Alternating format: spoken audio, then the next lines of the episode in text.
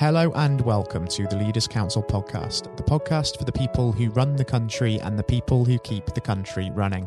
My name is Scott Challoner, and you join us on another cloudy day here in the capital as once again we bring together a variety of distinct perspectives on leadership.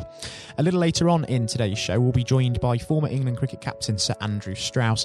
But first and foremost, I'm delighted to have Patrick McDonagh alongside me.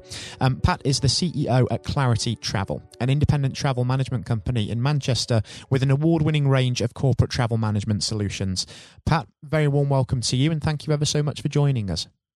Thanks, Scott. Good to be here. Likewise, real pleasure having you I'm on the air.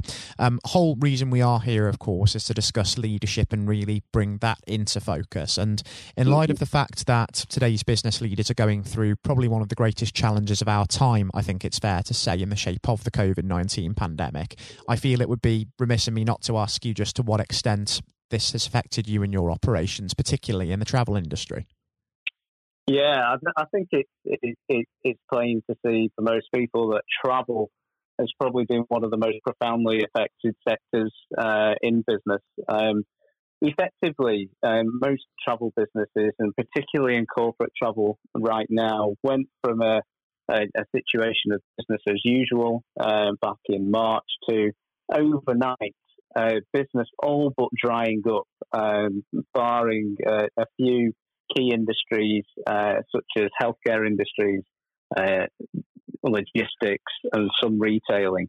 Effectively, people stop stop travelling. At the same time as people stopping travelling, we actually also had a, a reversal of uh, of trade as well, whereby there was a need to to obtain and refund um, passengers for, for flights or hotels or or train journeys that had already been booked.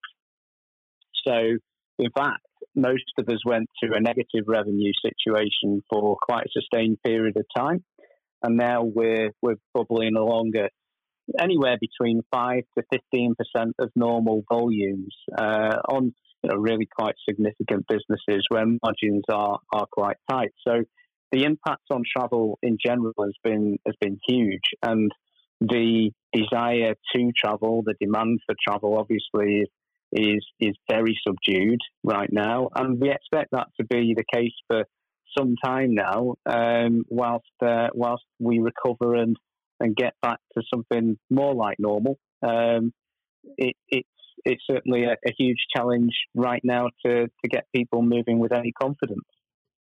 And what do you think the longer term effect will be on your industry in particular, especially with regard to corporate travel? Because the event yeah. sector is uh, very much gearing up for a shift toward a lot of remote delivery, less people traveling for conferences and such events. So that's certainly something that's going to be on the horizon as well, perhaps. Yeah, it, it is without a doubt. I, I think we're realistic that um, now businesses have made an adjustment that there are going to be several things uh, taking place. We we know that a lot of businesses are reviewing whether or not they actually need to have physical office locations, and that may reduce travel between those office locations. We know that many businesses are using video conferencing solutions to uh, to hold internal meetings where before people may have travelled to have that internal meeting. And we know that in some industries, some of the the the the uh, requirements that uh, that drove people to travel on business and maybe being met through video conferencing as well moving forward. Plus, in, in any downturn, uh, a travel budget is one of the areas that a business will look to address and reduce their spend on. And obviously, there's there's a, a prolonged economic downturn likely as a consequence of the pandemic. So we expect volumes to be reduced, but those volumes don't disappear in their entirety because business travel, I think, often it's misunderstood as being um, middle-aged chaps in a suit going to have important uh, sales mm. meetings or, or, whatever. But business travel is so much more than that. It's so multifaceted. We send people to, to places to build things. We send healthcare professionals to care for people, charity workers to to, uh, to, to, to to do their work, sports professionals to uh, to perform, uh, obviously in their respective fields. It, it's such a, a, broad range of things we send people to do and facilitate their travel for that uh, there is always a need for people to physically be in places. And I think as well, you know, one of the things that does ring true is that the video conference is great when when it's the only thing you can do, but when there's a, a, a real justification for being in the same place as somebody, be that things like just building better personal connections and engagement, then I think that will come back when people feel safe to do mm. so. It's um, it, it's just uh, you know at the moment that that demand is suppressed because really there's a an unwillingness to get out there and travel. So we we do know that the volumes are going to be down. There is an impact uh, naturally alongside that in that many jobs will be lost in our industry, which is a great shame. And uh, and you know naturally um, business travel agencies, the leisure travel agencies are having to cut uh, their cloth to, to reflect the new levels of demand that are likely. So it's a very tough time for our industry. The furlough scheme has benefited the industry greatly, um, but that, that goes at the end of October, and I think you know unfortunately there will be a lot of people out of work in the sector from uh, well really from now onwards. Mm. And we talked about there the uh, the workplace and how that is sort of likely to adjust slightly during this. We've seen even mm. in the last ten years that there's been a lot more technology brought into the uh, the workplace, and workplaces have changed. And all of a sudden, we've seen an acceleration of change right at the beginning of this new decade, the 2020s. So, in another 10 years' time, what sort of shape do you think the traditional office workplace is going to be in? Can you see people returning in earnest, or is it going to be more people working from home on a personal basis? Do you envision? I think we see a blend. Um, it's interesting actually. If we go back 10 years, many of the things that we were able to achieve as a business in exiting the offices and continuing operations uh, whilst everybody exited maybe wouldn't have been possible. Um, you know, video conferencing was clunky. Uh, working remotely was very difficult. Perhaps the, there was more reliance on physical uh, infrastructure than there is now with uh, with the cloud and, and virtual services. So, uh, so actually, um, it's a good job it was now and not 10 years ago because I think the ability for business to adapt is that bit greater. And certainly in our case, we were able to move 600 people out of offices into remote working and barely miss a beat really in doing that. Um, so, so that's certainly that capability has been realised to a huge extent, and we expect that certainly for our business, we're going to continue with a blend of virtual and office working. We'll have fewer sites, uh, physical office sites, moving forward. And I think most businesses will look at it that way too. I think when people spend physical time together in business, they will make sure that they're maximizing the value of that. So the return on investment becomes a very important factor within that. And there should be a focus on spending quality time with people. And many people are seeing benefits from working from home. I can speak from personal experience that I'm not spending two days every two hours every day traveling which is making a huge difference to my personal life with a young family. So I think we'll probably see a move towards a blend where the physical office still has a role to play, but perhaps it isn't the, the be all and end all from a day to day perspective. And one thing I always like to ask people in leadership capacities when they come onto the program is that during this time that we've seen um, with COVID 19 and all the worry and uncertainty that that's caused, it puts a lot of pressure upon the shoulders of business leaders to really step up and provide direction, reassurance, and sometimes that can be not only quite challenging, but when mm-hmm. you're sort of the person at the top of the tree of a business and there isn't anybody above you to refer to as there is with employees, where is it that you so tend to find inspiration as and when you need it and that direction that you need? A couple of areas, really. I'm, I'm fortunate that we're a member of the Business Travel Association, which is the UK body for business travel agencies. Um, so I'm able to talk to a peer group who are going through the same thing, uh, which I, I, find is very important. Um, I, uh, of course, have great support from my own team, who uh, we have very open dialogue with, and um, and obviously pull each other along when we need to. But one of the things we thought was so important was that we really opened the taps on internal communication within the business and, and, and got a good feel for how people are feeling, kept people up to date, maintained a, a really high degree of transparency with people. we've done that in many different ways, but one of the most successful ways was uh, an internal podcast, which uh, at the beginning of the pandemic we actually uh, did daily. We now do once a week, so all our employees can be kept up to date. That helps because we also get questions in. We have guests from around the business. It keeps people connected. So staying connected for me is very important. And then a series of things like town hall calls, um, so so we can stay connected to to uh, to, to the, the, staff in the business as well as fun things like pub quizzes and so on. So maintaining that connection a lot uh, because I never have been a, an ivory tower kind of lead, leader. I, I certainly never like to lock myself in the office and be remote from my people. Being at home makes that very difficult. So you've got to find ways to open channels of communication, keep your ear to the ground, and and hopefully in doing so, um, it, it, it motivates you to to lead that team. And thinking about the future, specifically over the course of the next 12 to 18 months, because we know over this period that we are going to have to adjust to a new normal way of living and working. What mm. is next for you and for the business, and what are you really hoping to achieve during that time, Pat? Because it is going to be an uncertain time as much as anything. Yeah, so number one is that we we're having to make difficult decisions.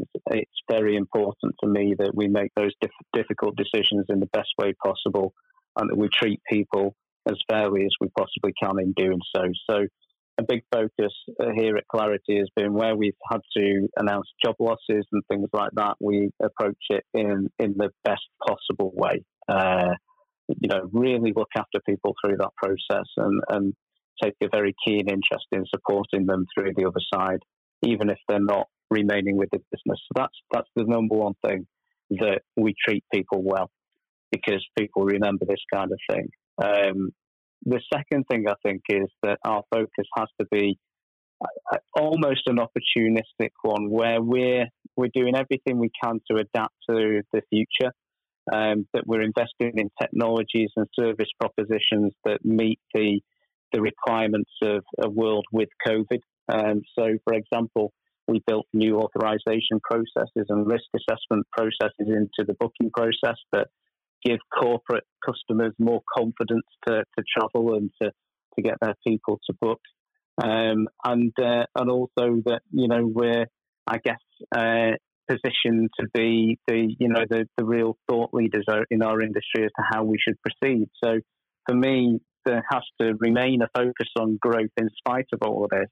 Um, being perceived to be and being proven to be the, the, the best position to cope with the new situation, I think is is really hugely important for us. And off the back of that, hopefully we can grow the business.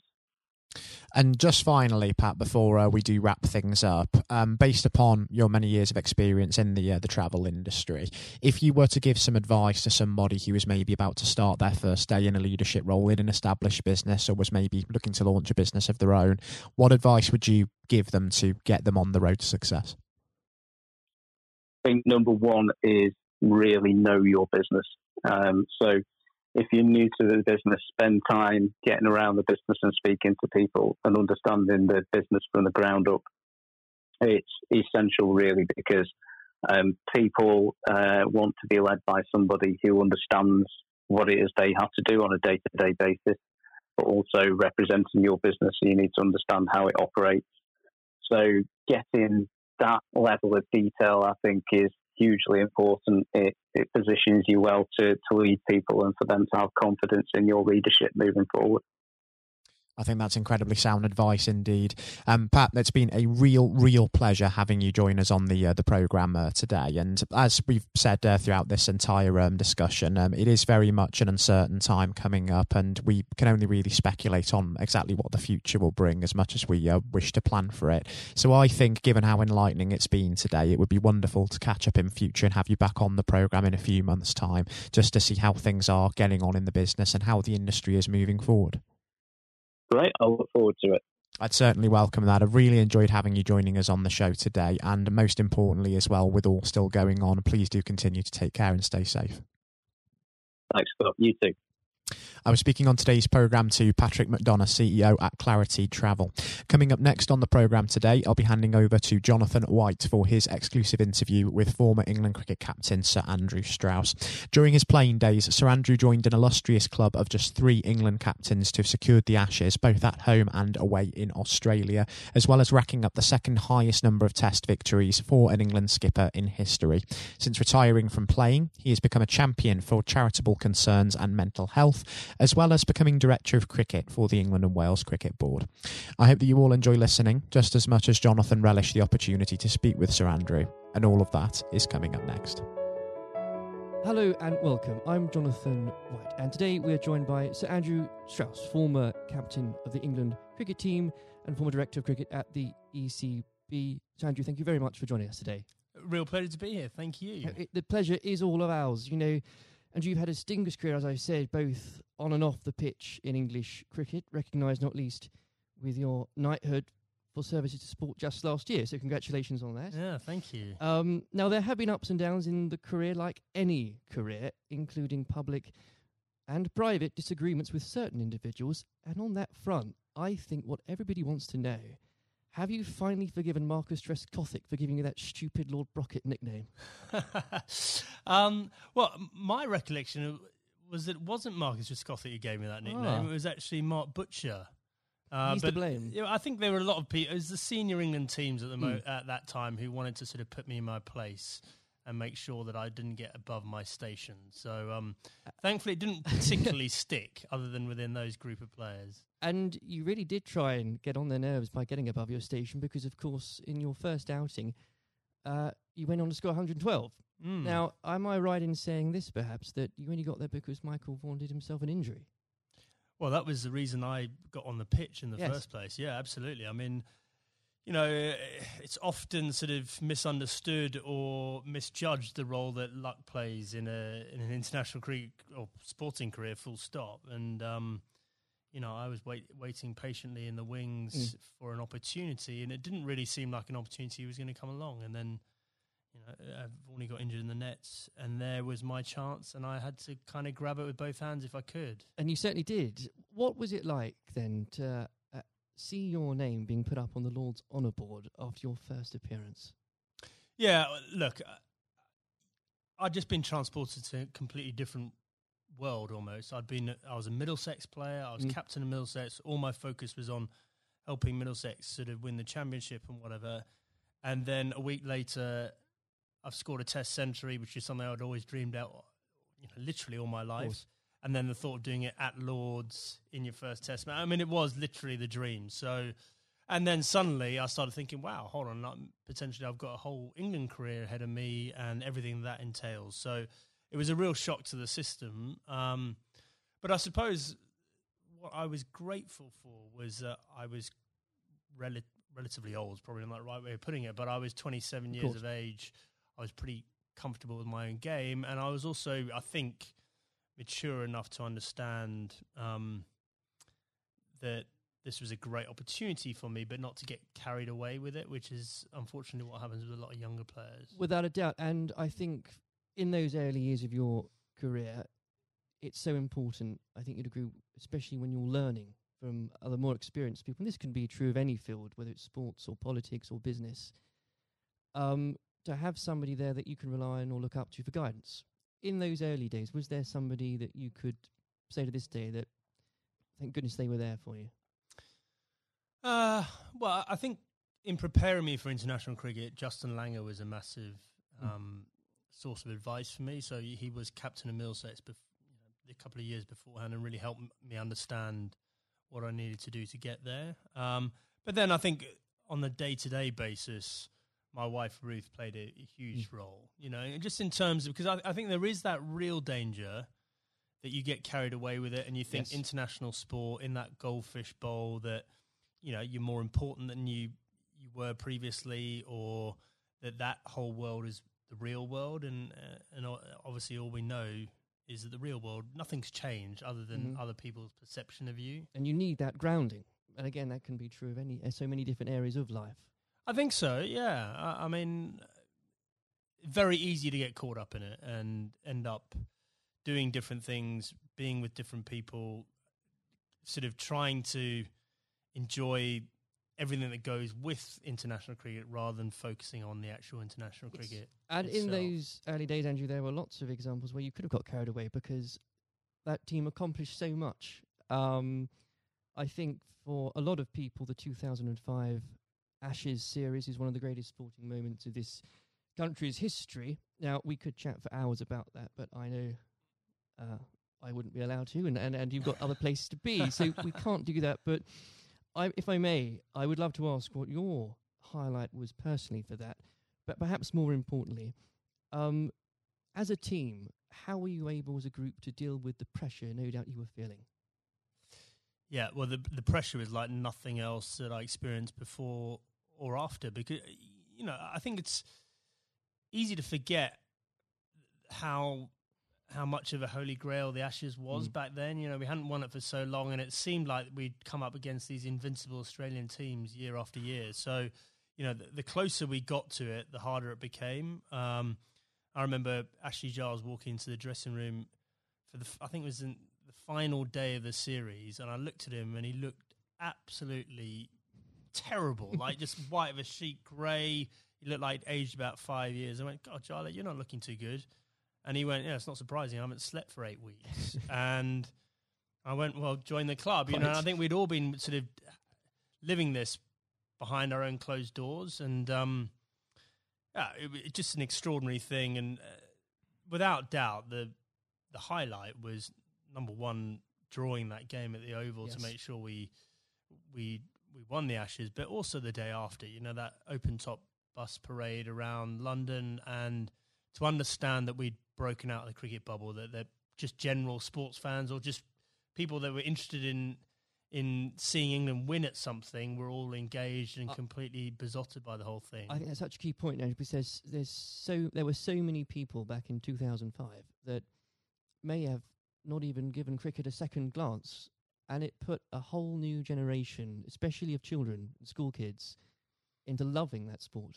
And so beyond the actual competition itself, what a fantastic thing to be able to say was accomplished for for Absolutely. Uh, uh, everything you say there is absolutely right. Like we, we just sort of opened the doors of cricket to a whole new generation. But probably more importantly, it was the one and only time in my life that I got papped outside a nightclub that night when we were celebrating. You know, I felt like I'd really arrived as Well a celebrity. yes. it only happened for that one night, unfortunately. But I, I did ask for a highlight, and if you didn't perhaps give a specific one on the pitch, uh, uh, so I would suggest perhaps that catch at Trent Bridge. No, no, no. I mean, the, the catch at Trent Bridge was, uh, you know, you see a ball, you stick out your hand, and it goes in. I I think um, my personal highlight was I scored 100 in that fifth Test Yes. match under real pressure, and that, that was one that, you know, that, that wasn't a moment. That was a, a number of hours, and I had to dig pretty deep to do that. Now, obviously, not that long later, uh, and you were lucky enough and privileged, I'm sure, no doubt, to serve as captain. And whether you like it or not, you become the focal point of criticism. Uh, you looked on, up to, and relied upon to be strong, especially when the going gets tough. You become a leader in many senses of the word. Uh, during your time as captain, what qualities does one require to fulfill that role? um, well, a fair amount of resilience for starters. You Mm. know, you're absolutely right. You, you know, I, I remember when I, I got the role, it, it did feel like the biggest sort of poison chalice of all time, and the you know sort of a litany of England captains had sort of been churned up by the job prior to me taking over. So th- there was that sort of realization this is going to be a tough thing to do, um, and you're going to have to dig pretty deep.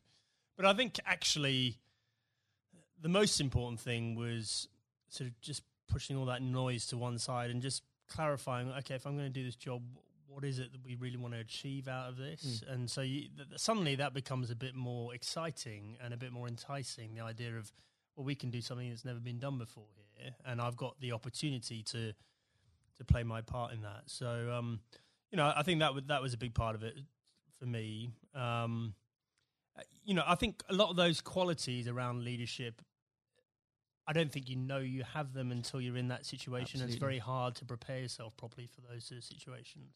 Um, and when managing a team. Uh, you're required to manage, of course, what some people could call big personalities.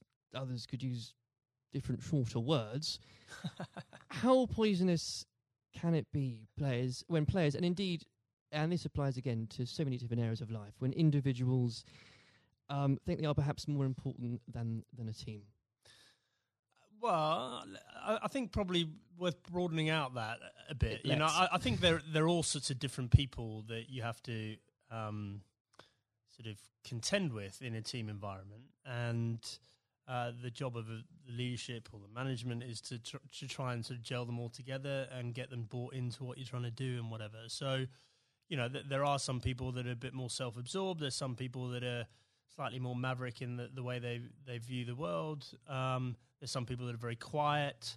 Uh, there's some people that are, you know, p- perhaps very worried about what might go wrong. And so you've got to try and Mm. understand all these people individually and try and get the best out of them. Um, but th- th- yeah, there was definitely a line there for me in terms of um, embracing difference up to the point where someone doing following their agenda was going in a completely different path from the team's agenda and you know if and when that happens that that should be a problem for a leadership and if it isn't a problem then you're not doing your Th- job properly. Absolutely. Um, and w- with all that in mind, actually, uh, and perhaps this is a bit of a mean question, but what advice would you give to others in a similar position, leading a team, um, being looked up to? What would be the key advice you'd give to them, and that you couldn't really do without it? just generally about I- leading I a think team. so, Okay. Uh, number one thing about leadership, I'm absolutely certain about this, is that the people you're leading need to know that you care about them. Mm. And if, if they genuinely believe you've got their best interests at heart, they will forgive all sorts of other inadequacies you might have. And I definitely had many. Um, because they, they'll know your heart's in the right place and they uh, they'll feel comforted. There'll be a degree of sort of psychological safety or some or whatever it might you might term to to make sure that the, the team comes together when the going gets tough. If they genuinely don't believe you care about them and you're in it for yourself, um, doesn't matter how charismatic you might be. It doesn't matter, you know, how gregarious and and how um, impressive you might be as a person. They will be wary of you, Mm. and they will start looking after their own interests very quickly. Um, now, in 2015, obviously, you were appointed as director of cricket at the ECB. Uh, you took some pretty uh, major steps early on. Um, you brought in Trevor Bayliss as coach, was was brought in. Um, you put a much greater emphasis on limited overs cricket. Now, in the abstract, what had you identified that needed to be changed um, for English cricket, and were there qualities that you had developed, you'd found out you had as England captain, that you were able to bring over to the job? Um, okay, so the first thing was we had this unbelievable opportunity of the World Cup on home soil in Yes. 2019. Uh, I was, firstly, I was sick and tired of watching us make the same mistakes in World Cups, and this includes my time as captain. We just kept on sleepwalking our way into it and pretending everything would be on the all right on Mm. the night, and it never was. Um, and so I definitely made it our priority to win that 2019 World Cup. I thought that was more important than anything else that was going to be taking place in my tenure. Um, and I knew in order to do that, we had to completely shift our perception of white ball cricket. Quite a radical shift from what we, we, what we were coming from. Yeah, but Hmm. the rest of the game had moved on, Yeah. and the rest of the game had understood that white ball cricket was playing an increasingly important role in, in both financially, but also in in terms of players' focus and interest. Um, and we had to move. In fact, we didn't have to move at times. We need to get ahead of the time. So, you know, we had to completely shift our both our philosophy, but also the way we played in order to do that. Um, and I was very lucky uh, having both Trevor Bayliss and Eoin Morgan, who were prepared to sort of role model that and lead that through. Um, and the second part of your question around what had the England captaincy sort of done to prepare me for the role, I, I think I was comfortable leading. I was I knew the environment. I knew what I was getting myself into, and, and in the early days, I could leverage some of the relationships that I had with the players. But actually, I found it a very different challenge because you are so so far removed from what's going on on the ground, Right. and so you know you're relying on other people to have to you know buy into what you want to happen and then do it themselves, Mm. and often you know in different time zones in different parts of the world. So that was that was a very new experience for me. Well, I think the strategy paid off, and uh, I don't know about you, but when watching that World Cup final again, as so many people did in this country, it's once again it inspired another generation of, uh, especially school kids who again might not have given cricket a second look, who have now become avid cricket fans. I know of some, and, and it- what what a wonderful thing that must be. Yeah, it was an incredible day, wasn't it? I mean, I think in our vision, like when we're talking about the opportunity of winning the 2019 World Cup, I had this vision in my mind of Lords on a sunny day and a close finish and the incredible kind of, you know, emotion that went with it. Mm. No one could have dreamt No, uh, how it played out. I've never seen anything. I've never seen a game of cricket like that in my whole life, and for it to be the World Cup final was quite extraordinary. I know some fantastically avid cricket fans who were googling there and then what exactly the rules became because I Yeah, well, so was, was- I. yeah. Actually, yeah, absolutely. Um, now, Andrew, in your in your wife's memory, you established the Ruth Strauss Foundation last year. Uh, in doing so, whether you'd admit it or not, yourself and the foundation has become an inspiration to thousands, husbands and wives, mothers and fathers, sons and daughters. Please do take some time, if you wouldn't mind, and you to explain to the listeners the work the foundation does and and what it's been like to lead a project like that. Yeah, thanks. Um, well, look, I mean, we obviously had a very tough journey as a family. First of all, Ruth being diagnosed. Ruth was someone that was always well. You'd never think she was going to be someone that was sort of laid down by cancer. And for us to find out that she had lung cancer was Mm. extraordinary. She'd never smoked a, a cigarette in her life. And I think we all had this perception of lung cancer being a smoker's disease. Um, and so just uh, having gone through the experience and obviously some very low times and us coming to terms with the fact that, that Ruth had stage four cancer and she was going to die, um, we learnt a lot in that process. And, and thankfully, we had time for me to speak to Ruth before she died about legacy and what we could do to make something positive come out of you know this experience we'd all been through. And so after she died in December uh, 2018, uh, I came back and launched the foundation with two f- focuses. Number one, to fund research into these rare forms of lung cancer. These Mm. are the non-smoking lung cancers. Um, five to seven thousand people each year in this country are diagnosed with these. No one knows why they're getting them, um, but they're on the increase, and it's women, young women, that are affected more than men. So- Extraordinary numbers. yeah, I mean, in the list of top 10 cancers, it's number eight. Rare forms of lung cancer, number eight. So it's not really rare, it's probably a misnomer, but it's, um, yeah, we're really lacking in funding and understanding. And then the second element, and probably this is in some ways more pressing, is um, to help uh, cancer, anyone who's got cancer who has an incurable uh, diagnosis, to help them and their families prepare themselves for death.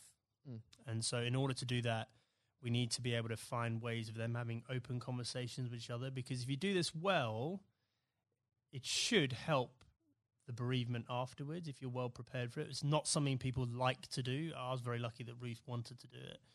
Um, but also, we have to have that debate about about the taboo of death, and Yes. you know, effectively how uncomfortable we are talking about it, and certainly how bad we are preparing for it. If you if you think for a moment about antenatal classes before you have your Mm. baby, like how we're preparing you for the how your life's going to change, and we do nothing around death, even though we're all going to experience it in one shape, way, shape, or form. And um, you know, we, I think as a society we need to be better than that. We, we've come a long way in so many different areas, and especially around mental health.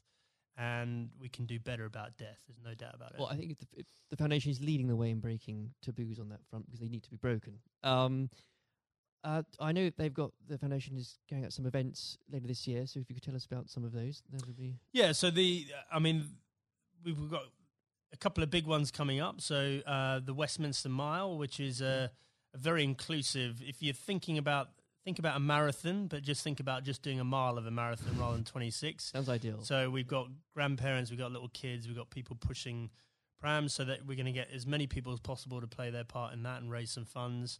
Um, we've got the Red for Ruth Day at Lords again, so that was an incredible day for us last year. You could, you, whether you were there or not, especially if you were there, I mean to say, but whether it was the photos in the papers the next day, what an extra! I think it was the fifteenth of April, wasn't it? What an extraordinary day, and what an overwhelming day that must have been for you. Yeah, absolutely. Well, I mean, you know, an Ashes Test match is a big day anyway, Yes. and then f- for us to have that extra element of the the Red for Ruth Day and to see the the wave of support, you know, it's probably it was just I myself and the boys were incredibly profoundly affected by that uh, in a good way. You know, we felt so much uh, love and support there. And then the foundation is directly benefited hugely by the, the funds raised. And um, we want to take it up a gear this year and, and make it more of a community thing, not just the, the day at Lords. Um, I even saw some of the stuffiest members of the MCC, Andrew, wearing red. Uh, wearing red. So, it, what, what an extraordinary thing! yeah, well, a lot of them wear red trousers no, anyway, I fair. think. But um, no, it, absolutely, no, they, they were right behind us. And, um, you know, we, we really want that to be something that's embedded in in the English summer, uh, just like the McGrath Foundation Days Yes. in, in Sydney in Australia. Well, it's been a complete inspiration, um, and uh, I very much hope we can talk about that perhaps late in a few months as well. Absolutely. Um, before we go, as I'm conscious of the time, we uh, it's also an exciting year for domestic cricket, um, not least uh, because of the introduction of the hundred, not without its critics. I should, Andrew, I know you're uh, a big proponent of it.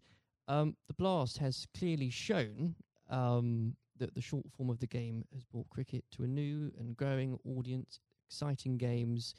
Uh, what do you say to those that ask, why do we need the hundred as well?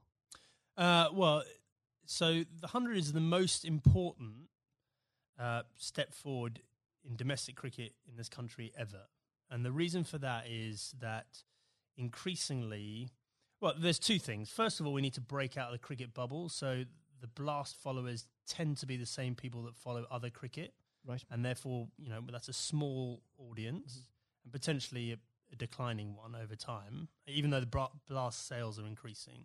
Uh, we need to break out of that and try and get g- more general sports fans into cricket. Um, but more importantly, um, just the the way the tournament's set up and it's one day, one game a day over a six week period. Broadcasters will pay money for that, and therefore, what we're trying to do is re- reduce our reliance on international cricket paying all the bills. If you think about Test cricket and some of the issues around the world, we just can't rely on that money coming in Mm. to fund the game. So we need to find another way of doing that. Um, I- just think it's going to be an incredible success. I'm so excited about it. I know there are people that are worried about it, but in two or three years' time, um, you know, we're going to have our own uh, short form tournament that will rival the Big Bash, and we'll be moving towards the IPL. And those are yeah, those are two enormous events out there, and we can have our own version of that ourselves. I can feel your enthusiasm for it. As a as an Essex fan, I, I'm still stumped as to. I think I'm going to have to choose between either supporting a team based at the Oval or a team based at Lords. And I, I, I'll, I'll get over that, but I'll I'll yeah, have to do well, it. surely it's got to be the Lord's one, right? Uh, sh- sh- of course. Yeah. um, Sanjay, it's been an absolute pleasure discussing that and everything else with you today. Thank you very much. Cheers. This has been the Leaders Council podcast. Thank you for celebrating excellence in leadership with us. I've been your host, Scott Challoner. Until next time, goodbye. Thank you for listening to our podcast. The views expressed within the podcast do not reflect the views of the Leaders Council of Great Britain and Northern Ireland, its parent company or subsidiaries, members of staff, or other guests of any other person therein associated.